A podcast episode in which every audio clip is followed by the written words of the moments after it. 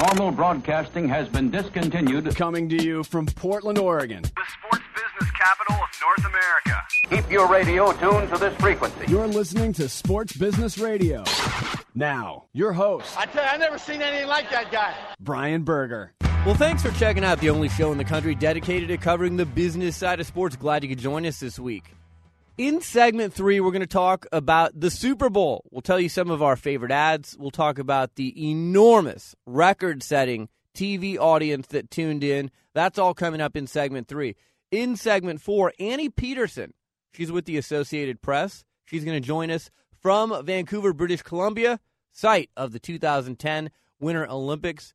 We'll get the lowdown on everything going on in the ground, sports business wise, in Vancouver. That's coming up in segment four. A couple of other notes visit my sports business blog or download the SBR podcast on demand. Go to sportsbusinessradio.com.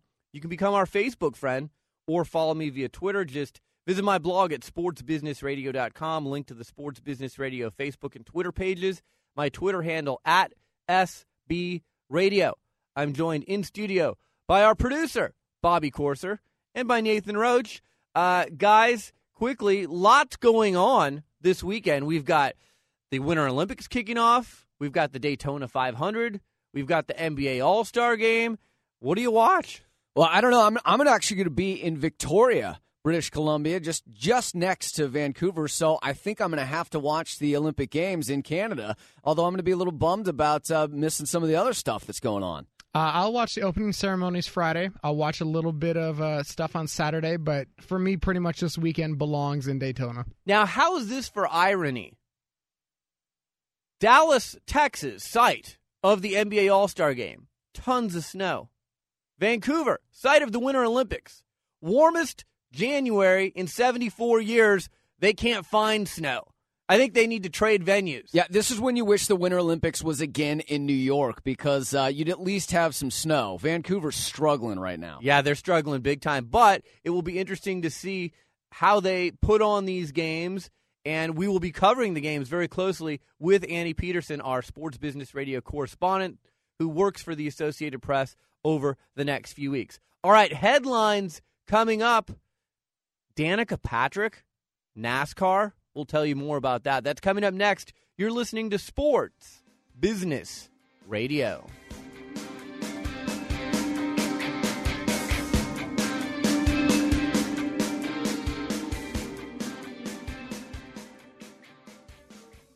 This is Brian Berger from Sports Business Radio. I know many of our listeners dream of a job in the sports industry but don't know where to begin. To me, it's an easy call. Go where sports business education got its start at the Warsaw Sports Marketing Center at the University of Oregon.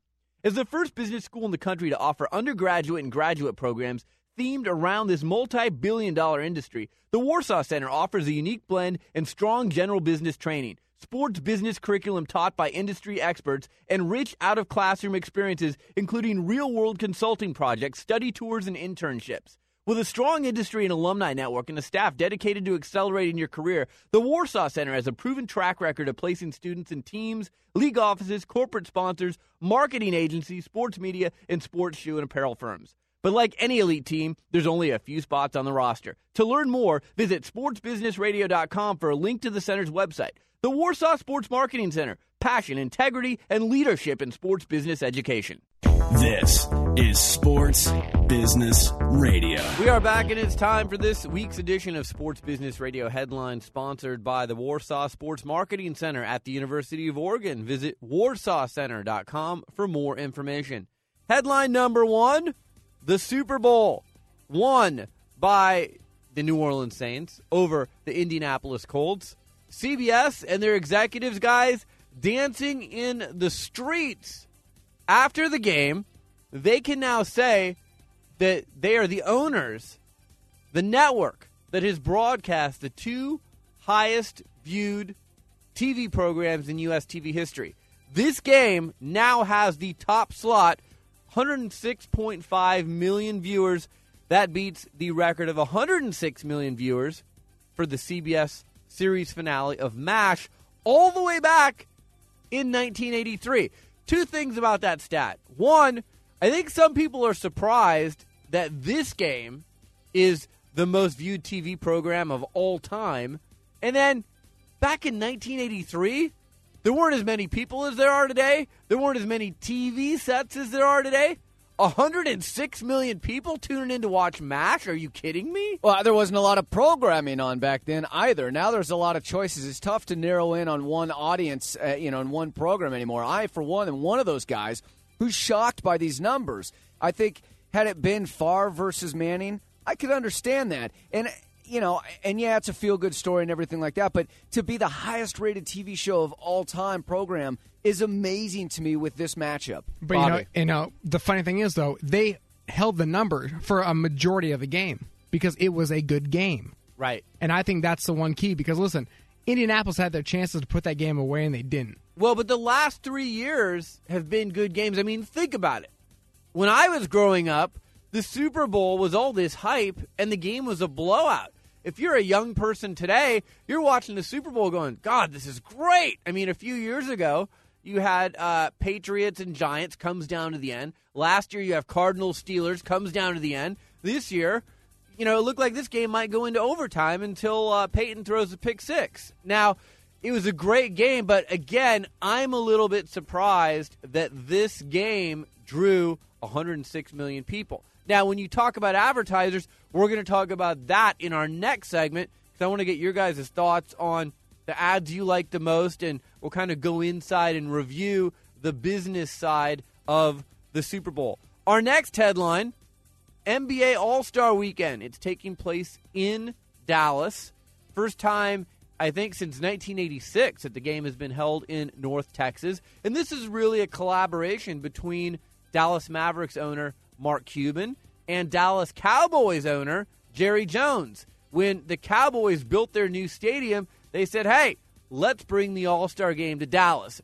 David Stern this week said, doesn't think it's going to be a regular occurrence, but everyone wants to be able to say this was the largest audience to ever attend an NBA game, the largest audience to ever attend any kind of an All Star game, and they're shooting for hundred thousand people. We'll talk about two separate personalities, Jerry Jones and Mark Cuban. I can't think of two guys that are more opposite than the two of them, but they got a lot to compete with. We they're talk- both big promoters, though. Well, they are huge promoters. I'll give them that. But I mean, they're going up against the Winter Olympics, which isn't as big as the Summer Games.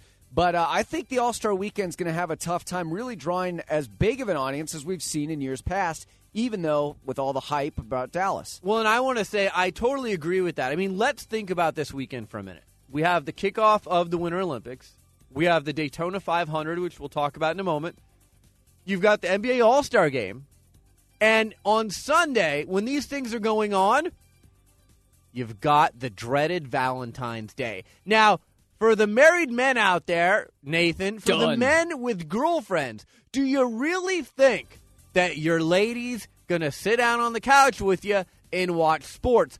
This is a reason why I think while we may see huge attendance numbers in Dallas, I'll bet you TNT's numbers on Sunday night are dismal. Well, I don't want and, we have a female audience that listens to this show, so you never know. There's some sports fans out there that might want to sit down and watch a little sports with their significant other, husband, or wife. Sure, but I still think those numbers are going to be dismal on Sunday night when everyone's out having dinner with their Valentine. The other thing that you have to remember this will be the most attended NBA game to see a bunch of replacement players because a majority of the people elected to the All Star team or the ones that the coaches have chosen have injuries or have other deals. Listen, Allen Iverson, guy hasn't played more than 40 minutes, literally all season long, and he's going to be a starter for the East.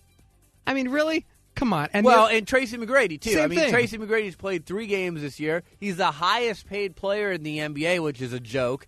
And you know, I've got a problem with All Star games. I mean, I know it's cool for some of the fans, but it's really become a corporate event for not only the NBA but for the NFL. I mean, look, the NFL had 34 players that took a pass on playing in the Pro Bowl. Really, you know, Major League Baseball All Star game, probably the most authentic of the All Star games. And you could probably get an argument there, but I just think NBA All Star Weekend, I remember when there was all this anticipation about it.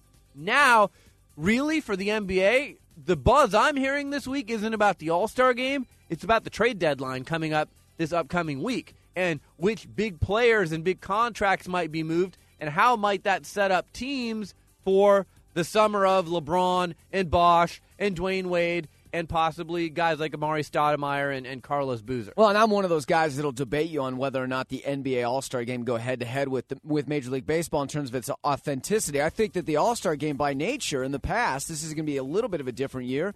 They usually showcase some of the biggest stars. Now, I, I, I agree it's become kind of a corporate event, but I like the All Star Weekend NBA as much as I do Major League Baseball. I mean, Major League Baseball is the home run derby, and the All Star Game has the slam dunk contest. Which So- who cares about that? I mean, there's uh, Nate Robinson and a bunch of nobodies. Oh in come on! contest. No, hold on for a sec. Every single year we talk about, well, you know, I mean, Dwight Howard was in it a couple more years ago, and we never we never know what to expect. And I think that every year, for the most part, in the last ten years, every other year, I've been shocked by some of the dunks I've seen. All right, we'll review it on the show next week, and I guarantee you I'm going to be disappointed. All right. Oh, and by the way, good thing that the Cowboy Stadium has a roof that closes because it's snowing in Dallas. They could use some of that snow in Vancouver, as we said earlier in the show. Our next headline the Daytona 500 and the buzz around the Daytona 500, Bobby, our auto racing expert, is Danica Patrick is going to be making her debut on the Nationwide Series. I don't really care that much about that. I look at Danica as more of a GoDaddy.com girl than I do a NASCAR driver. I want to see is Junior going to do anything this year? Yes. What's he going to do? Yes, I fully expect him to be contending for a cup. Why? What's the difference this year as opposed to last year? You know, yes, he's a teammate of Mark Martin. Yes, he's a teammate of Jimmie Johnson. Yes, he's a teammate of Hendrick Motorsports. I think this is a year, though, that he kind of figures out and pulls it together. He did a sit down interview with ESPN earlier this week, and they asked him, listen, you have your hand in so many other businesses. Are you distracted by this? And he flat out says, well, maybe, but probably not. And you can see the wheels turning in his head, like, you know what? And I have a feeling, just hearing the way that you know he's done practice and stuff with the Nationwide Series and the Cup Series this this week, I think this is his year. I really do. I just something just tells me it's his time. Bobby, I know you're going to be watching Daytona. Nathan, are you going to be uh, butting up with the TV uh, with the cold one watching uh, the Daytona 500? Well, as I mentioned earlier, I'm going to be in Victoria, British Columbia. Oh, that's I, right. I don't even know if they're going to have the All Star sure- Game I- up there. I'm going to be watching the Olympics. I'm sure the CBC will have coverage Uh, of Daytona. Oh, the Daytona. Yeah, I bet it's huge in Canada. I. I will do my duty as the host of this show and try and watch a little of all the events we've just described, but uh, I'm just not a huge Daytona 500 See, fan. Brian has this room that has like seven TVs that he Yeah, just sits in I front of. It's all sports channels. I, I will say this: if you want to watch an event Saturday, watch Danica's debut. Because listen, she has a chance. I'm not going to say she's going to come out and win it. I mean, she's not even considered among racing experts as a favorite, but she's definitely a dark horse. And she did well in the ARCA race last weekend. I really think this is this is a race to watch. Just as she as she does. Yes, she's not racing the big series, but yes, she is driving against some of the big boys that do race in the big series. So I think it's a really good test for her. All right, and when she wins races, uh, Michelle Wie will start dominating on the LPGA Tour as the well. PGA Tour. Our last headline of the week Shahid Khan, the wrath of Khan. He's an Illinois businessman, and he's in negotiations to buy the St. Louis Rams. He's been a longtime fan. He says he'll keep him in St. Louis. He's Pakistani, and he would be obviously the first Pakistani owner in the NFL. And uh, this will be an interesting story to watch, and we'll let you know more about uh, the completion of that sale in the near future. It would take a few weeks, but there are negotiations that are ongoing. All right, coming up in our next segment, we're going to discuss the Super Bowl commercials, tell you what we thought were the best ones, most disappointing ones. And then after that, Annie Peterson with the Associated Press is going to join us from Vancouver, British Columbia. She's our Sports Business Radio Winter Olympic correspondent. We'll go inside the business of the 2010 Winter Olympics. You're listening to Sports Business Radio. We'll be right back.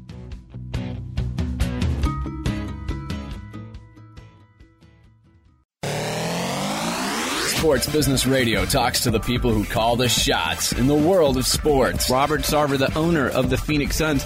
When people come to a Suns game, what kind of an experience do you want it to be for them? We want them to be entertained from the time they walk in to the time they leave. The co-owner of the Sacramento Kings, Gavin Maloof. Gavin, thanks for joining me. My pleasure, Brian. How are you? Dr. Myles Brand, the president of the NCAA. Sports Business Radio. Saturday. That's why you're a smart business person. Or at sportsbusinessradio.com. Sports Business Radio with Brian Berger. We are back, and as we told you in our last segment, CBS's broadcast of Super Bowl 44, the most watched television program in U.S. television history. 106.5 million people tuned in. Now, guys, a lot of spots run during that time, and CBS did sell out all the spots, but as we told you on last week's show, the spot prices dropped from 3 million last year on NBC to an average price of 2.5 to 2.8 this year on CBS. All right, I'm going to ask you guys which spots you like the most and which spots you like the least. Let's start with the most, and I'll, I'll give you some of the spots that I liked. First of all, uh, the Ad Meter Award, USA's Ad Meter Award winner, which Budweiser had won it for a number of years. Doritos won last year. This year, Snickers won, and it was the Betty White spot where they were playing football in the mud.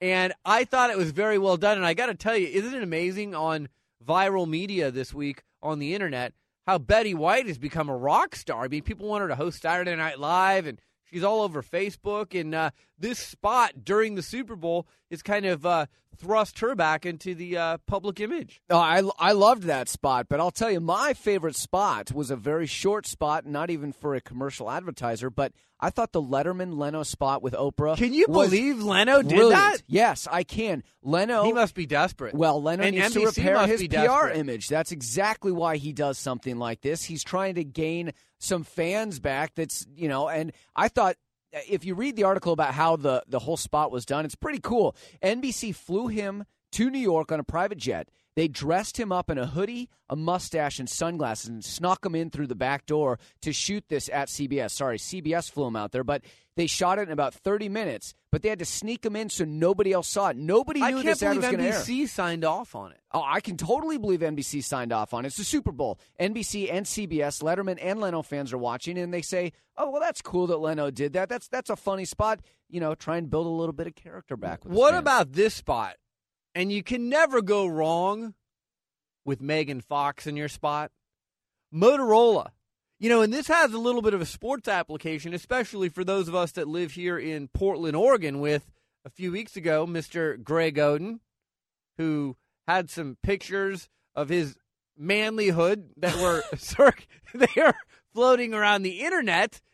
And Megan Fox in this commercial, I thought it was it was very well done. It was tongue in cheek. You know, it's her in a bathtub. What would happen if I took a picture? What would happen if I sent these pictures out and you see, you know, uh, power lines going down and uh, men slapping women for looking at the pictures and men slapping men and it was just I thought it was very uh, humorous and well done and it actually kind of made a point that in this day and age, look, stuff gets around the internet and you got to be careful what you're taking pictures of. You know, one of my favorite things about the Super Bowl in the last couple years has actually been Doritos and their approach to doing their ads and letting, you know, home videos and people submit their own. Because I think that honestly, some of the ones we've seen in the past have been better than most of the ads. I thought last year's Doritos ones. ads were good, and again they got the Ad Meter Award. This year, I thought they stunk. I thought they were horrible.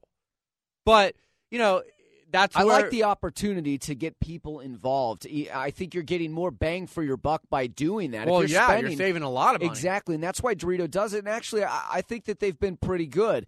Uh, what was the ad where uh, the little kid s- does he slap the guy or scolds the guy? That was for, Doritos. Doritos for for dating his or going out with his Right. mom. I, I thought that was brilliant. Don't eat my Doritos. Don't eat my don't Doritos. look at my and mama. Don't look at my mama. Yeah, it, it was okay. Um, it was interesting to me how many celebrity endorsers were used in ads. So we talked about Megan Fox. HomeAway.com, a company I had never heard of before, used the Griswolds. Uh, them look like Chevy Chase and Beverly. They are 100. and Beverly D'Angelo. Uh, that was interesting. You know, again, that's a company that you don't hear of, and then you see them in the spot and in the Super Bowl, and you go, wow, okay, now I, I know about that company. I really like the McDonald's horse commercial. So back in 1993, Michael Jordan, Larry Bird, in a very popular commercial where they play the game of horse, if you're a basketball fan. And in this spot, it was LeBron James against Dwight Howard. And then at the end, you see Larry Bird come in and uh, he ate their lunch, which they had bet a game of uh, horse on. So I just thought it was well done. And uh, you know, I was kind of like, oh man, I hope they don't. Usually, when you do something the second time around, it's not as good as the original. I thought this was pretty good. Well, I, you know, to compare that to an ad that just ran a couple years ago with Troy Polamalu and the old Coca Cola ad, you know, I, I was kind of weighing which I was thinking in my head which one I like better because I liked both original ads. I, I actually I, I thought the LeBron ad was okay. Um, I thought it was a little cheesy with the dunks. I loved Larry Bird, Michael Jordan's, you know, rendition Yeah. of "Horse." So I, I wasn't as big a fan of that one as I was Polamalu, but uh, a good ad. Speaking of Polamalu, did you like Oh. the Punxsutawney Polamalu ad? Great ad. That was very funny. Uh, he's a character. I mean, talk about a guy that knows how to market himself and pick the you know the right commercials and the right ads to be a part of, or right companies to associate himself with. I thought that was great. Now, there were two commercials run back to back that were flat out disturbing. Number one was careerbuilders.com, where there were a lot of people in their underwear Casual and bras. Friday. Yeah, Oh. casual Friday. The other one right after that is Dockers, where people are running around without any Dockers on with no pants in their underwear. And I wonder if it was a strategy by CBS or by anyone to run those commercials back to back because there was a lot of skin and not the Sports Illustrated swimsuit issue type of skin in those two spots. Well, what about the Bud Light spot that was along the same lines too? Like for you, they were donating clothes for a clothes drive, and they're taking off their clothes so they get Bud Light, and at the end everybody's naked because they've donated their clothes. I mean, I, I think. I- You know, I, I I don't know. I thought those spots were funny. I'd have to disagree with you. I, I like those ads. It's not that I like looking at what was on the screen, but I thought that they were creative and quirky.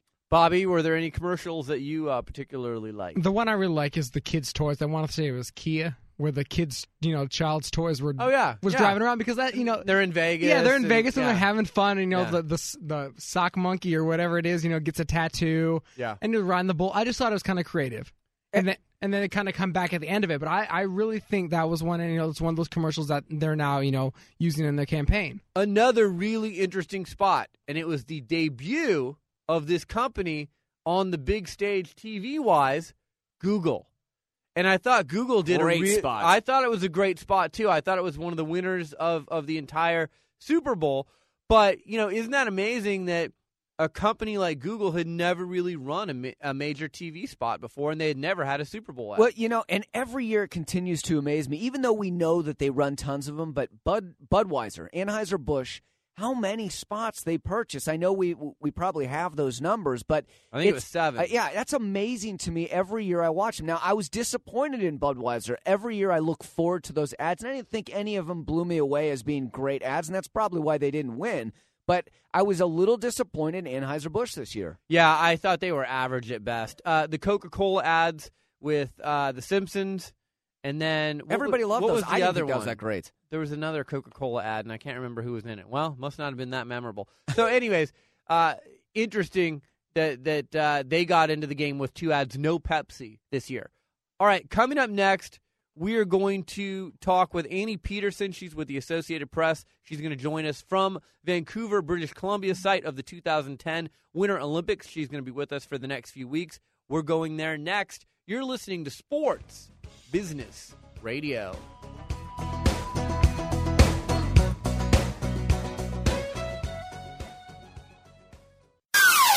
Sports Business Radio talks to the people who call the shots in the world of sports. Brian Berger goes one on one with the biggest names. My guest is NBA Commissioner David Stern. I thought you did a wonderful job of handling the game ball situation. You listened to your players and the owners, and ultimately, I thought you got it right. What did you learn from that experience? It probably pays to go the extra step to build a consensus, even though you don't think there's any other view that makes sense. My guest is Jack Nicklaus. What are the main lessons the game of golf can teach us if we pay close enough attention? you develop relationships with people. I think you play 18 holes of golf with somebody, you get to know them pretty well. We're joined by Bill Hancock. He's the executive director of the BCS. What we want is for the best two teams to play in the championship game. Beyond that, I'm not sure it's really fair to say what's good for the BCS or what's or what's bad for the BCS. Follow us at sportsbusinessradio.com and on Twitter at SB Radio. Back to Sports Business Radio with Brian Berger. Our guest is Annie Peterson. She's with the Associated Press. She is on the ground in Vancouver, British Columbia. She's going to be our Sports Business Radio Winter Olympic correspondent during the duration of the Vancouver Games. Annie, thanks so much for joining us on Sports Business Radio this week. Thank you, Brian. So you're there covering a lot of different stories, and as we are taking, we're getting underway in week one of the Olympics. What are some of the big storylines that you're covering there in uh, Vancouver?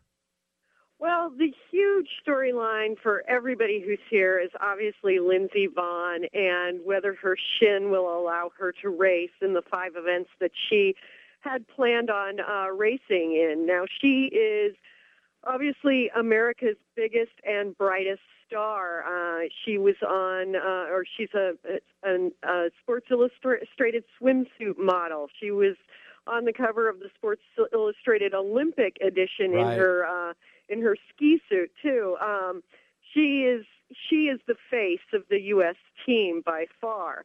Um, she, you know, totally dropped a bomb on Wednesday when she said, you know, I've I've got this injury. She hadn't told anybody about it before. She said, I've got this injury, and, and suddenly the questions exploded about whether or not she was going to compete.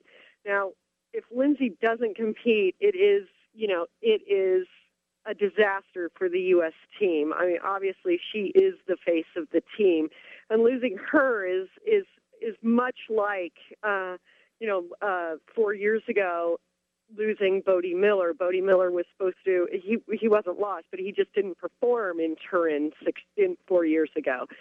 So uh, so Lindsey, if Lindsey doesn't compete, NBC the NBC Olympic coverage they're already saying that they're expecting to lose two hundred million dollars on this Olympics, and it will grow exponentially if Lindsey Vonn is not in those televised events. Um, the other big, uh, I should kind of qualify that though. Lindsey is not the only star. Shaun White is the snowboarder. Obviously, is is one of America's best hopes, also for a medal, and he should run away with the you know his snowboard. Yeah, I mean the thing about but- Lindsey Vonn that's interesting, Annie, is you know she's got ten sponsors. Like you said, she's been the face, the cover girl of the U.S. team in the media, and it's really surprising that we're just learning of this injury now. I mean, I would think that uh, you know sponsors who are paying her all this money would be just as shocked as uh, doctors that are checking out this injury this week. Right. Well, I everybody. I mean, every everybody was seriously stunned, and uh, she, you know, she she announced it in a in in a television interview with one of the with the NBC morning show, and uh, and then and it just it took off. You know, the injury grew in epic proportions from there. But you know, it's it's funny because the Vancouver the Vancouver press, the Canadian press, is kind of. Uh, they're kind of uh, you know sniffing at her, calling her you know the blonde swimsuit model from Vail, and uh, and so so there's there's I, I think there's a sense even even uh, here that that uh, that you know she she's a cover girl, and and does that really lend seriousness to the sport? We're joined by Annie Peterson. She's with the Associated Press. She's on the ground in Vancouver, British Columbia. She's going to be joining us for the next few weeks as our Sports Business Radio Winter Olympic correspondent. Uh, Annie, what other athletes and brands are you seeing visibly marketed on site there in Vancouver? Oh gosh, it's it's Shaun White everywhere. Uh, Shaun White, the snowboarder, is uh, is just he's the man, and uh, he is his face is everywhere, and uh, and he is he's really and he's really pretty much the man to beat uh, in in the snowboarding events. But um, also Apolo, obviously Apolo Ohno Right. is huge. Um, it's interesting because this year in um, this year the U.S. doesn't really have a figure skater. Uh, you know, in in the past we've we've had prominent American women figure skaters. Sasha Cohen, Um, you Michelle know- Kwan. Right. Exactly. And this year, you know, it people would be very hard. You know, the average person is not going to know who the U.S. entries are in for for figure skating. I think either for the men or for the women. Uh, Johnny Weir, uh, for the men is is quite popular just because he's so flamboyant and he attracts attention to himself. Right. Um, uh, but yeah, so it's kind of a weird uh, Olympics in that sense because the fig- figure skating is not going to be the most watched event uh, from a U.S. standpoint. It will be the downhill skiing. Annie, this is Nathan. I guess the question I have is: is most people are aware of Apolo and, and Shaun White and Lindsey. Are there any athletes there that could come away, you know, that people aren't aware of right now? Who might those athletes be, or, or teams for that matter, uh, where all of a sudden we don't know who they are, and we see this happen every Olympics, and then all of a sudden they're Olympic champion? Who might that be?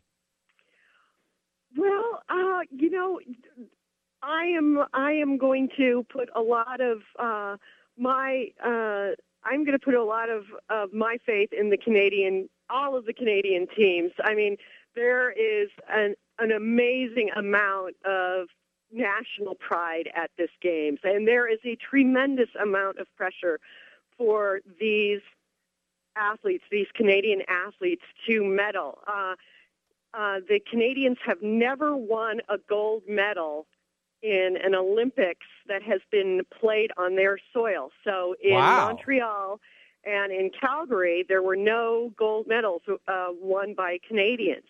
So they are um, they they invested millions. I think the estimate was 117 million dollars on their Olympic teams leading up to this Olympics to get them to the to the point where they would have a good medal showing. And of course, um, what we're looking at at this point is, uh, you know, Team Canada in, in hockey with Sid the Kid, Sid Crosby. Uh, they should have a pretty interesting battle with the Russians, uh, you know, if, if all goes according to plan for the gold medal. And there's the Canadian curling team, which um, both the men's and women's teams are the top teams in the world, and they they fully expect that they are going to win the gold medal. I'm telling you, curling may be the big story at the end of these Olympics, right? I'm just kidding. Yeah. Well, you've got Stephen Colbert, uh, Yeah. obviously is Right. backing backing the U.S. Uh, curling team, and uh, I believe it is this weekend. The new Simpsons episode uh, features Marge and Homer Simpson as uh, curlers on the U.S. team. That's hilarious. See, that's some good inside information that uh, that our listeners would like. So let me ask you about this. I- I'm reading the reports, and it says this is the warmest January in Vancouver, British Columbia, in 74 years. When you're hosting the Winter Olympics, that's not what you want. What are they doing for snow there? Okay, well, you know, I it's just it, it's really interesting, Brian. I mean, I was I I was out running this morning at seven o'clock this morning, and I was wearing a sweatshirt, and that's all I needed. And Wow. here we are at the here we are at the Winter Olympics. You know, there's supposed to be snow everywhere. Um, there is a lot of concern um, um, about the weather. They are uh, trucking in snow um, for the, um, especially for the half pipe, the snowboard half pipe, because it's it's closer uh, down toward the city. It's not up in Whistler now. Whistler right now, it's snowing up there, and th- there's another issue with that because when it snows and it rains and the temperatures are so high, that snow is very heavy and very slushy, and that causes problems for downhill skiers also.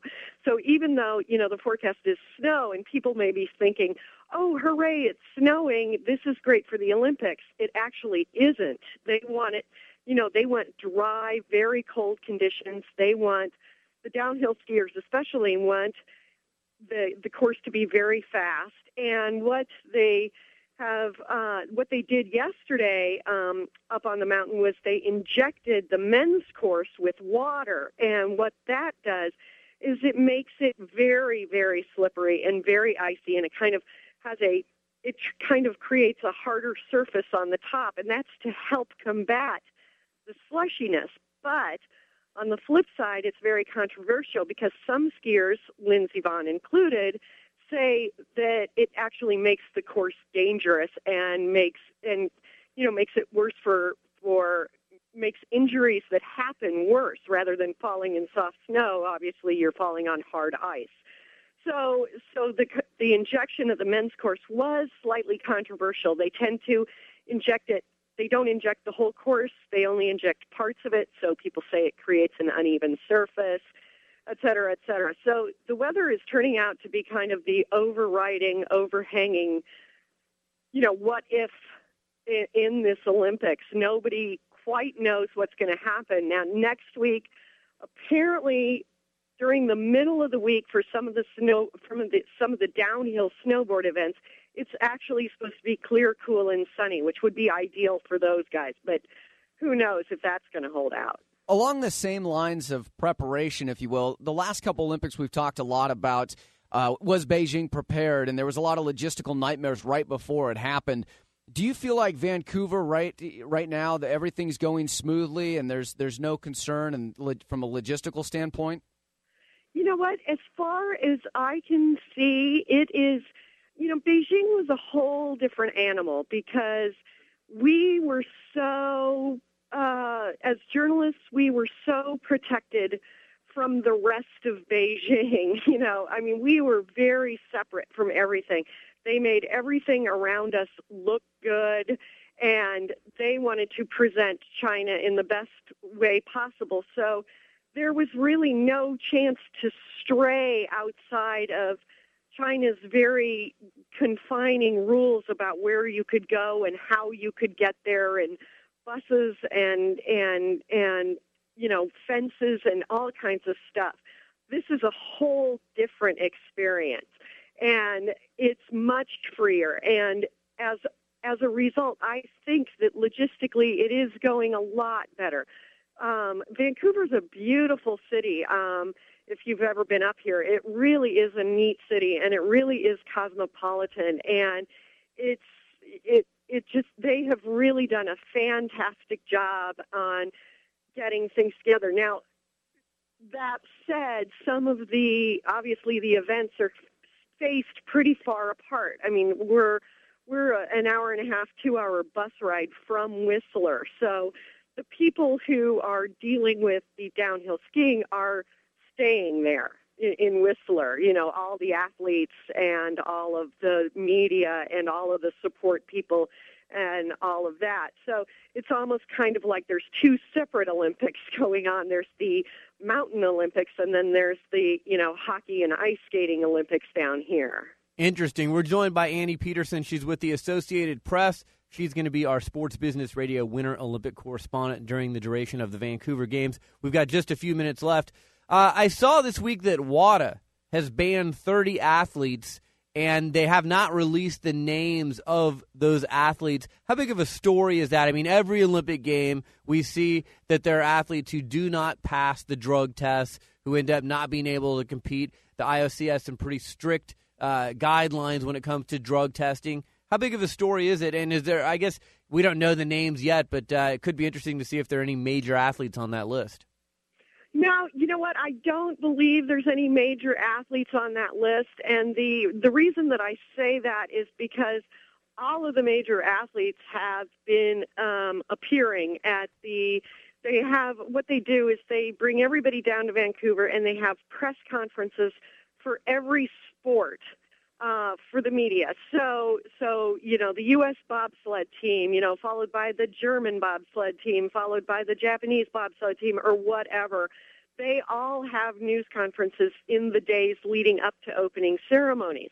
So, uh, so all of those athletes get a chance to kind of preview their sport and their sports stars for the for the world's media, and that you know that helps people who obviously don't follow the German bobsled team kind of get a get a handle on it. That being said, there have been I have not noticed, and I've been to many of these things over the past two days. I have not noticed any of the big names missing from these press conferences, which would lead me to believe. I mean, if if you're if you test, um, and uh, one of the members of the uh, U.S. skeleton team a couple of or four years ago got uh, got flunked a drug test, and he was yanked very quickly. um, from from what I can understand from the way he talked about it today. But um, this this this situation this situation is everybody who is supposed to be here that is a recognized figure in their sport is here. So I would not expect any big names to come out. Well, when we catch up with you next week, we'll know more about Lindsey Vonn. We will see Yes. if the conditions get any better there for the Winter Olympics, and we'll see if there's any big names on that list. But, Annie, where can people follow your work and the work of your colleagues uh, during these Winter Games if they want to go online? Well, the uh, the AP has a Winter Games uh, website, and if you just Google it, you'll find it. Uh, I uh, the address is a little bit convoluted uh, uh, that I can remember, but uh, there is. You can also follow me i uh, on Twitter, and I got I've got links to a bunch of stuff. I tweet a lot of stuff, and I link things up. Um, and that's at AP. Uh, it's on Twitter at at AP Oregon Sports, and I also tweet about the Blazers and the Ducks. So uh, you and and the Beavers and everything else Oregon. So uh, you can see uh, Olympic stuff mixed in with with Blazers news there. Well, you do a fantastic job. Just think you'll be covering the Blazers trade deadline next week as well as the Winter Olympics. You probably never thought you'd be doing that, right? yeah, there's already a lot of rumors floating around. Oh, yeah, and that's a conversation for a different show. All right, Annie, thank you so much for joining us from uh, Vancouver, British Columbia, and we'll look forward to catching up with you uh, next week and throughout the duration of the uh, Vancouver Games. Oh, thank you, Brian. It's really great to be able to help you guys out. Well, I appreciate it. We'll talk to you soon. Take care. You're listening to Sports Business Radio. We'll be right back.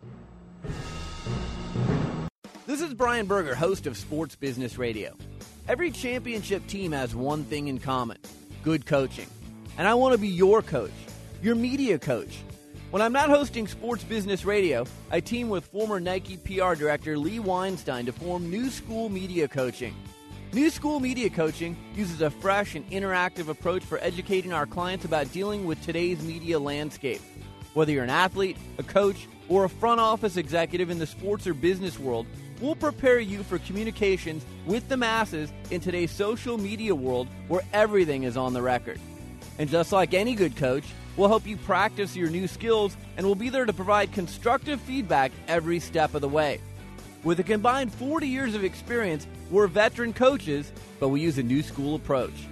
For an overview and a list of our services, visit newschoolmediacoaching.wordpress.com or email me at brian at sportsbusinessradio.com.